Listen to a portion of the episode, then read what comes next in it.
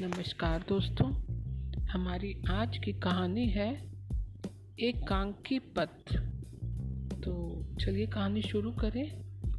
एक कांकी पत्र मैंने अपने पुराने मित्र डिप्टी मार्शल बक कैपरटन को देखा।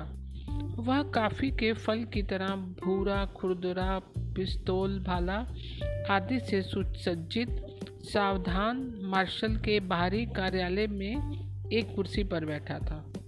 और उस समय न्यायालय चूँकि लगभग सुनसान था, बक मुझे कभी कभी ऐसी बातें बता देता जो प्रकाशित नहीं हुई थी।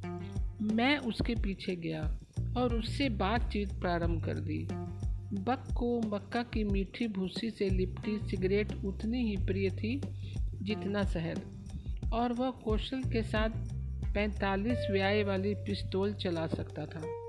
वह सिगरेट लपेटना उसे नहीं आता था। और यह मेरा दोस्त नहीं था, बल्कि उसका वैसीपन था कि मुझे जेल के पंछियों के काव्य के स्थान पर विवाह के संबंध में पूरी किताब सुनानी पड़ी, बक के पर्टन से। हम जिम और बड ग्रेन बेरी को अभी लाए हैं, बक ने कहा। ट्रेन लूट, तुम्हें पता होगा गत माह एयर सोर्स पास रोक ली थी। हमने उन्हें न्यूसेल्स के दक्षिण में एक मकान में पकड़ा। उन्हें पकड़ने में बड़ी कठिनाई हुई होगी। मैंने पूछा, क्योंकि यह मसाला था जिसे लिखने के लिए मेरी भूख ज़ोर मार रही थी। थोड़ी बक ने कहा, और फिर थोड़ा रुक कर उसके विचार पटरी से उतरे। औरत के लिए यह विचित्र बात है और उन्हें वनस्पति विज्ञान में स्थान मिलना चाहिए। ऐसा समझा जाता है, यदि मुझे वर्गीकरण करने को कहा जाता तो मैं कहता कि वह चलने वाली मानव पौधे हैं। विवाहित आदमी के साथ ऐसा है कि तुम उन्हें दो फुट चौड़ाई वाले पानी पर डाल दो और वह उछल कर वापस तुम पर गिर पड़ेंगे। यह उन्हें मिसिसिपी नदी की तरह विशाल लगेगा।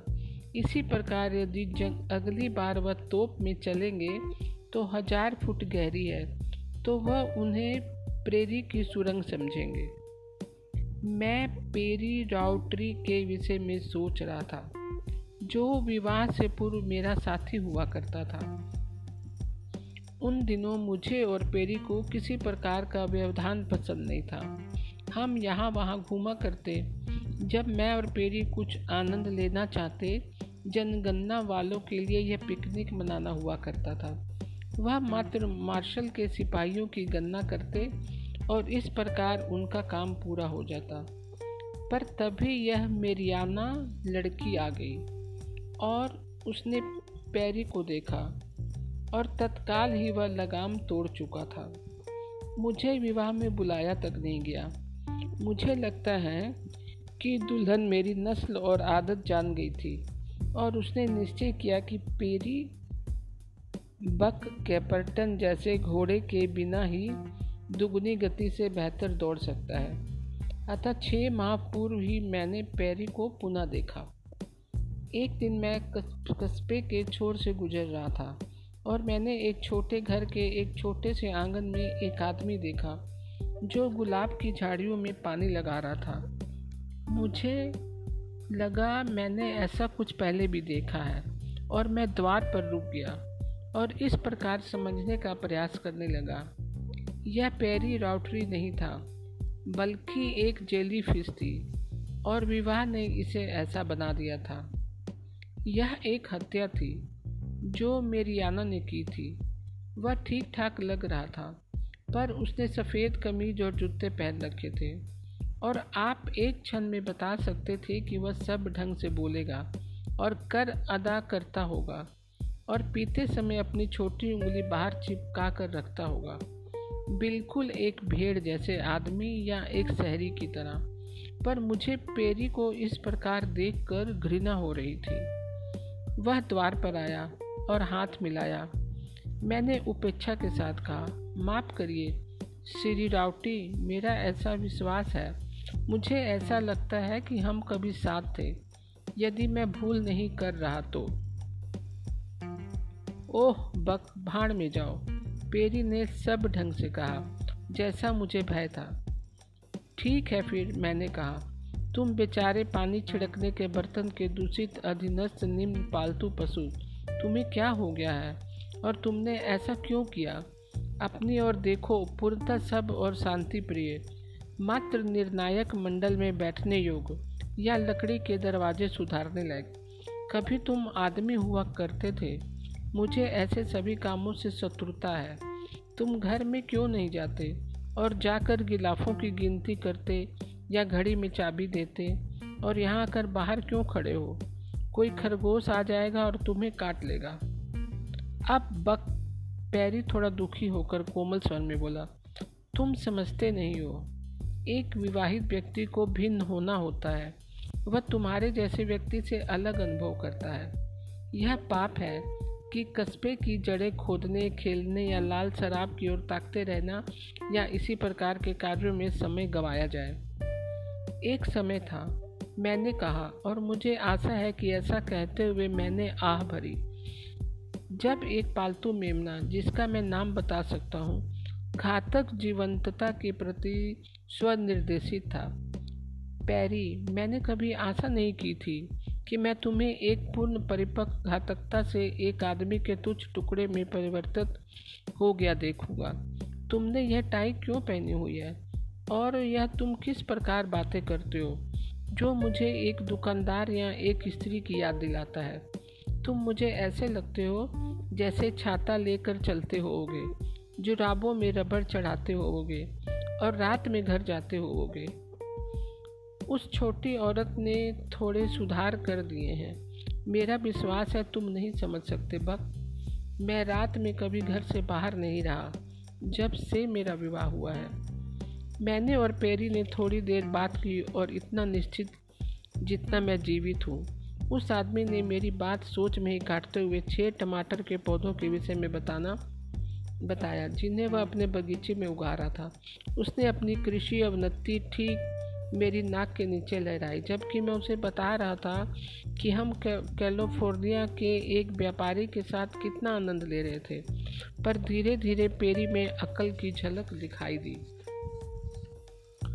बक, उसने कहा, मुझे स्वीकार करना होगा कि कभी कभी यह बड़ा नीरस हो जाता है। ऐसा नहीं है कि उस औरत के साथ मैं खुश नहीं हूँ, पर एक आदमी को यदा कदा हंगामे की आवश्यकता प्रतीत होती है।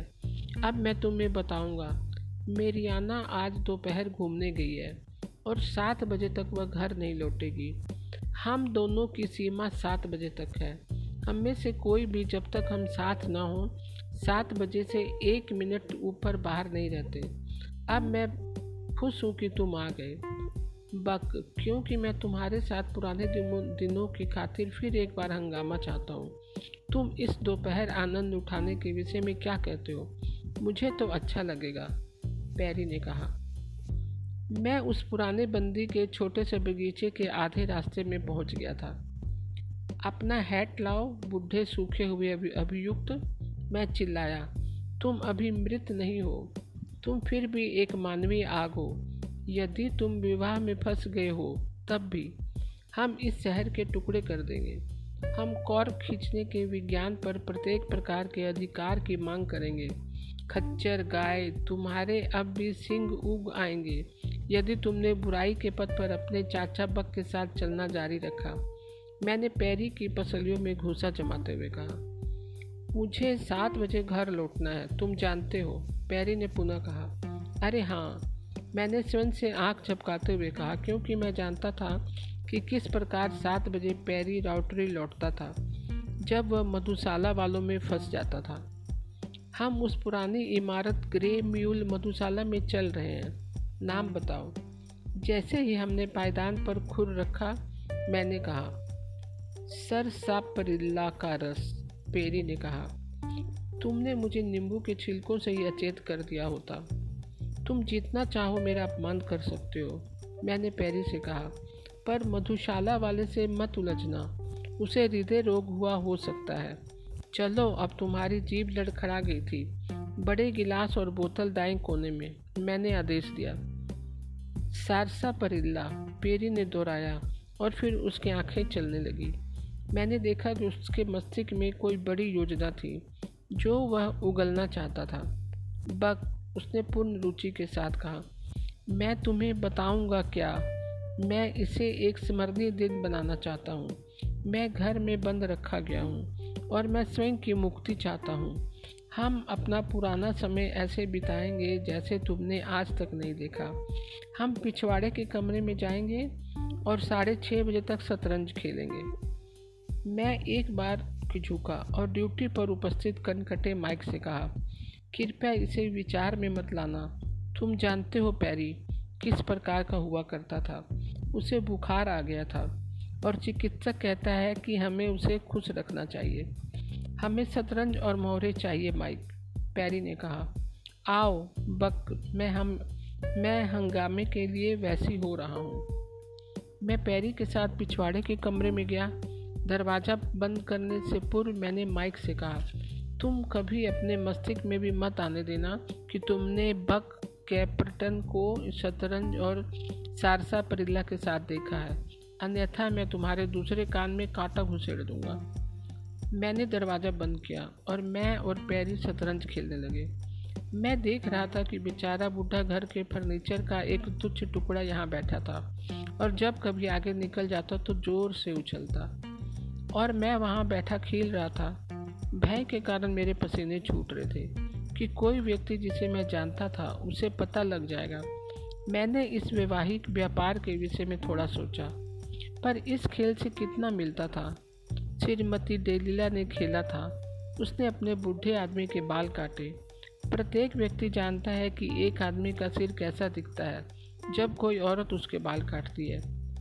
विवाहित आदमी मैंने सोचा मूर्खता और उपद्रव के प्रति अपनी सारी भावनाएँ और अंतर्दृष्टि खो बैठते हैं। वह पीते नहीं है वह लड़ते तक नहीं है। वह विवाह किस लिए करना चाहते हैं? मैंने स्वयं से पूछा। पर पै, पैरी ढेर सा आनंद लेता प्रतीत हुआ। बूढ़े घोड़े बक क्या यह सबसे अधिक धमाकेदार नारकीय समय नहीं जो आज तक हमने जीवन में नहीं था? देखो जब से मैंने विवाह किया है, मैं अपने घर से ही चिपका रहा हूँ और लंबे समय बाद मुझे यह सब मिला है। हाँ ग्रेम्यूल के पिछवाड़े शतरंज खेलना। मुझे लगता है कि छः टमाटर पौधों पर छिड़काव करते हुए खड़े रहने की बजाय बजाय यह उसे अधिक अनैतिकतापूर्ण और मादक लग रहा है।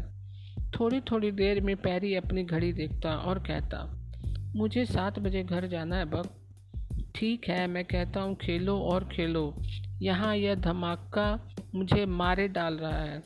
यदि मेरी स्थिति में सुधार नहीं हुआ और मैं हार गया तो मेरे पास कुछ नहीं बचेगा। साढ़े छः बजे थे कि बाहर सड़क पर शोर शराबा प्रारंभ हो गया। हमने चीख, पुकार और टापू के स्वर सुने। यह क्या हो रहा है? मुझे आश्चर्य हुआ।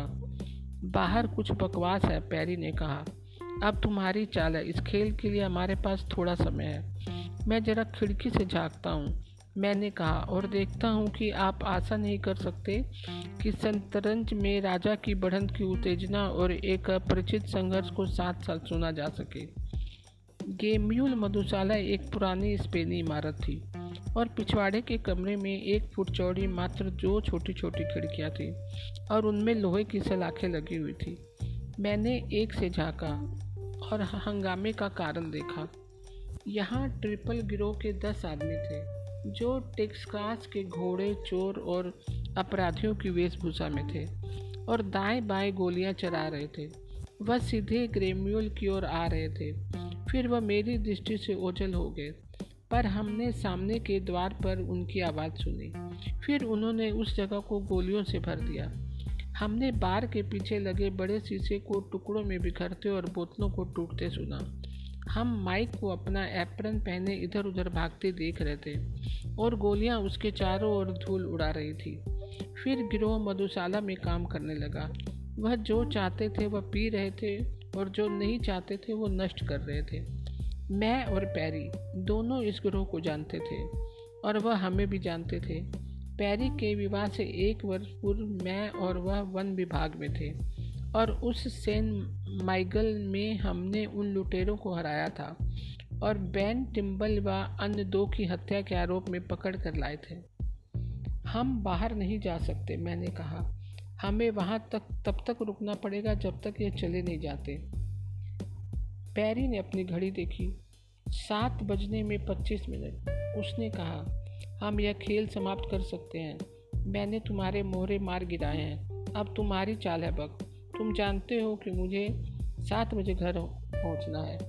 हम बैठ गए और खेलते रहे। ट्रिम्बल गिरोह ने निश्चिंत ही बुरा किया था। उन्हें माल पानी मिल रहा था। वह थोड़ा पीते और फिर बोतलें तोड़ते। दो तीन बार वह आए और हमारा दरवाज़ा खोलने का प्रयास किया और फिर बाहर गोलियाँ चलने लगी और मैंने पुनः खिड़की से झाँका। कस्बे का मार्शल हेम गोसेट के सिपाही घरों और सड़क पर स्थित दुकानों पर लगे थे। और खिड़कियों के रास्ते एक दो ट्रिम्बल लोगों को मारने का प्रयास कर रहे थे। मैं शतरंज का खेल हार गया। मैं यह कहने में स्वतंत्र हूँ कि मैंने तीन बार राजा को हारा जिसे मैं यदि शांत अवस्था में होता तो बचा सकता था। पर वह विवाहित आदमी जब कभी एक मोहरा जीत जाता, उस मुर्गी की तरह बांग देता जो मक्का का एक दाना उठाने में जितनी भी बुद्धिमानी ना थी। जब खेल समाप्त हुआ तो पैरी उठा और अपनी घड़ी देखी। मैंने बहुत बढ़िया समय बिताया, बक, उसने कहा। किंतु अब मुझे जाना होगा। पौने सात बज रहे हैं। तुम जानते हो कि सात बजे तक मुझे घर पहुँचना है। मुझे लगा वह मज़ाक कर रहा था। वह आधे एक घंटे में या तो चले जाएँगे या भयंकर नशे में होंगे, मैंने कहा। तुम विवाहित जीवन से इतने थके नहीं हो कि तुम अचानक आत्महत्या करना चाहते हो। चाहते हो क्या? मैंने हँसते हुए उससे पूछा। एक बार पैरी ने कहा, मुझे घर पहुँचने में आधा घंटा देर हो गई। मेरियाना मुझे सड़क पर देख रही थी। यदि तुमने उसे देखा होता बक पर तुम नहीं समझ सकते। उसे पता है कि वह किस प्रकार का मैं जंगली हूँ और वह डरती है कि कुछ हो जाएगा। मैं घर में कभी विलम्ब नहीं करूँगा। अब मैं तुमसे विदा लेता हूँ बक मैं उसके और दरवाजे के मध्य में खड़ा हो गया। विवाहित आदमी, मैंने कहा, मैं जानता हूँ कि जिस क्षण उपदेशक ने तुम्हें बंधन में बांधा तत्क्षण तुम मूर्ख हो गए थे। पर क्या तुम मानवीय आधार पर थोड़ा भी नहीं सोचते? वहाँ गिरोह के दस लोग हैं और वह विस्की पिए हुए हैं और हत्या की इच्छा रखते हैं। तुम अभी द्वार पर आधे मार्ग में भी नहीं पहुँचोगे कि वह तुम्हें शराब की बोतल की तरह गटक जाएँगे। अब समझदार बनो और दिमाग से काम लो। बैठ जाओ और प्रतीक्षा करो। जब तक हमें बाहर ले जाई जा रही टोकरियों में बैठकर निकलने का अवसर नहीं मिलता। मुझे सात बजे घर पहुँचना है, बग। कम बुद्धि वाले ने रट्टू तोते की तरह कहा। मेरियाना, उसने कहा, मुझे खींच मुझे खोज रही मेरियाना, उसने कहा, मुझे खोज रही होगी। और उसने शतरंज की मेज का एक पाया बाहर खींचा। मैं ट्रिबल के वेश में जाऊँगा। तुम मेरे पीछे द्वार बंद कर लेना। बक और भूलना मत। पाँच खेलों में से मैंने तीन जीते हैं। मैं और खेलता। किंतु मेरियाना, चुप रहो। क्या तुमने अपने चाचा पक को कठिनाई के द्वार बंद करते देखा है? मैं विवाहित नहीं हूँ, मैंने कहा, और मेज का दूसरा पाया बाहर खींचा। हम सात बजे तक घर में होंगे, मैंने कहा। चाहे कुछ भी हो जाए, क्या मैं तुम्हें घर तक छोड़ कर आऊँ? सरसा परिल्ला के शौकीन, शतरंज के खिलाड़ी और मृत्यु व विनाश के भूखे, हमने आराम से दरवाज़ा खोला और सामने छलांग लगाई। गिरोह के कुछ लोग बार पर थे। कुछ उनमें से पी रहे थे और दो तीन खिड़कियों और दरवाज़ों से बाहर झाँक रहे थे और मार्शल के आदमियों पर गोली चला रहे थे। कमरा धुएँ से बुरी तरह भरा हुआ था। सामने के द्वार पर अभी अभी रास्ते में, आधे रास्ते में भी नहीं पहुँच पाए थे कि उन्होंने हमें देख लिया। मैंने कहीं बेरी ट्रिपल को चिल्ला कर कहते सुना, यह बक कैपर्टन यहाँ अंदर कैसे आ गया? और उसने मेरी गर्दन एक गोली से छिल दी। मुझे लगता है कि निशाना चुकने से उसे बहुत बुरा लगा, क्योंकि बेरी दक्षिण प्रशांत रेलवे का बढ़िया निशानेबाज है। पर मधुशाला में बढ़िया निशाने के लिहाज से गाढ़ा धुआँ था। मैं और पेरी अपने मेज के पायों के साथ गिरोह के दो आदमियों पर टूट पड़े, जो गोली की तरह नहीं चुके।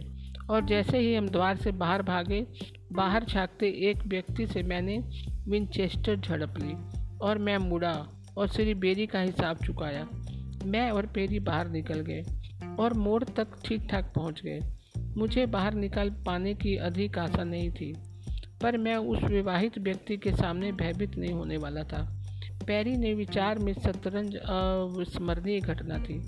पर यदि मैं निर्णय करूँ तो मेज के छोटे पायों के साथ ग्रे म्यूल मधुशाला में परेड करना विशेष सुर्खियों में आने के योग था। तेज़ी से चलो, पैरी ने कहा। सात बजने में दो मिनट हैं और मुझे ओह, चुप रहो, मैंने कहा। मुझे सात बजे वैधानिक पूछताछ के मुख्य भूमिका के लिए उपस्थित होना है। मुझे पेरी के छोटे से घर से गुजरना था। उसकी मेरियाना द्वार पर खड़ी थी। हम वहाँ सात बजकर पाँच मिनट पर पहुँचे। वह नीले वस्त्रों में लिपटी थी और छोटी लड़कियों की तरह उसने बाल पीछे खींचकर बांधे हुए थे। जब तक हम समीप नहीं आ गए, उसने हमें नहीं देखा, क्योंकि वही कहीं और ताक रही थी। फिर वह हमारी ओर घूमी और पैरी को देखा। यदि मैं कहूँ तो एक खतरनाक पर, खतरनाक प्रकार के भाव उसके चेहरे पर आए। मैंने उसकी लंबी सांस सुनी, जैसे किसी बछड़े को झुंड में मिला देने पर गाय करती है। वह बोली, तुम देर से आए हो पैरी? पाँच मिनट। पैरी ने प्रसन्नतापूर्वक कहा, मैं और बुढ़ा बक शतरंज खेल रहे थे। पैरी ने मेरा परिचय मेरियाना से कराया और उन्होंने मुझे अंदर बुलाया। नहीं, उस दिन के लिए विवाहित लोगों का साथ मेरे लिए पर्याप्त था। मैंने कहा कि मैं जा रहा हूँ और मैंने अपने साथी के साथ बहुत बढ़िया दोपहर बिताई। विशेषकर मैंने कहा, उस खेल में जब मेज के सारे पाए चले गए, पर मैंने पेरी को वचन दिया था कि मैं मेरियानो को कुछ नहीं बताऊँगा। मैं इस विषय में तभी से चिंतित रहा हूँ जब से यह हुआ। बक ने कहा इसके विषय में एक बात है, जिसने मुझे परेशान कर दिया है। मैं इसे समझ नहीं पा रहा। वह क्या है? मैंने बक को अंतिम सिगरेट लपेट कर देते हुए पूछा। मैं बताऊँगा तुम्हें। जब उस औरत की दृष्टि को मैंने देखा, जिससे वह पैरी को सुरक्षित वापस लौटा पाने पर देख रही थी, ऐसा क्यों हुआ कि एक क्षण में मुझे विचार आया कि उसकी दृष्टि हमारे सारसा परिल्ला शतरंज और अन्य सभी से अधिक मूल्य रखती थी। और यह कि पेरी राउटरी इस खेल में जरा भी मूर्ख नहीं बना था। तो दोस्तों, आज की कहानी आपको कैसी लगी? मैं कल फिर एक नई कहानी के साथ उपस्थित होंगी तब तक के लिए नमस्कार दोस्तों।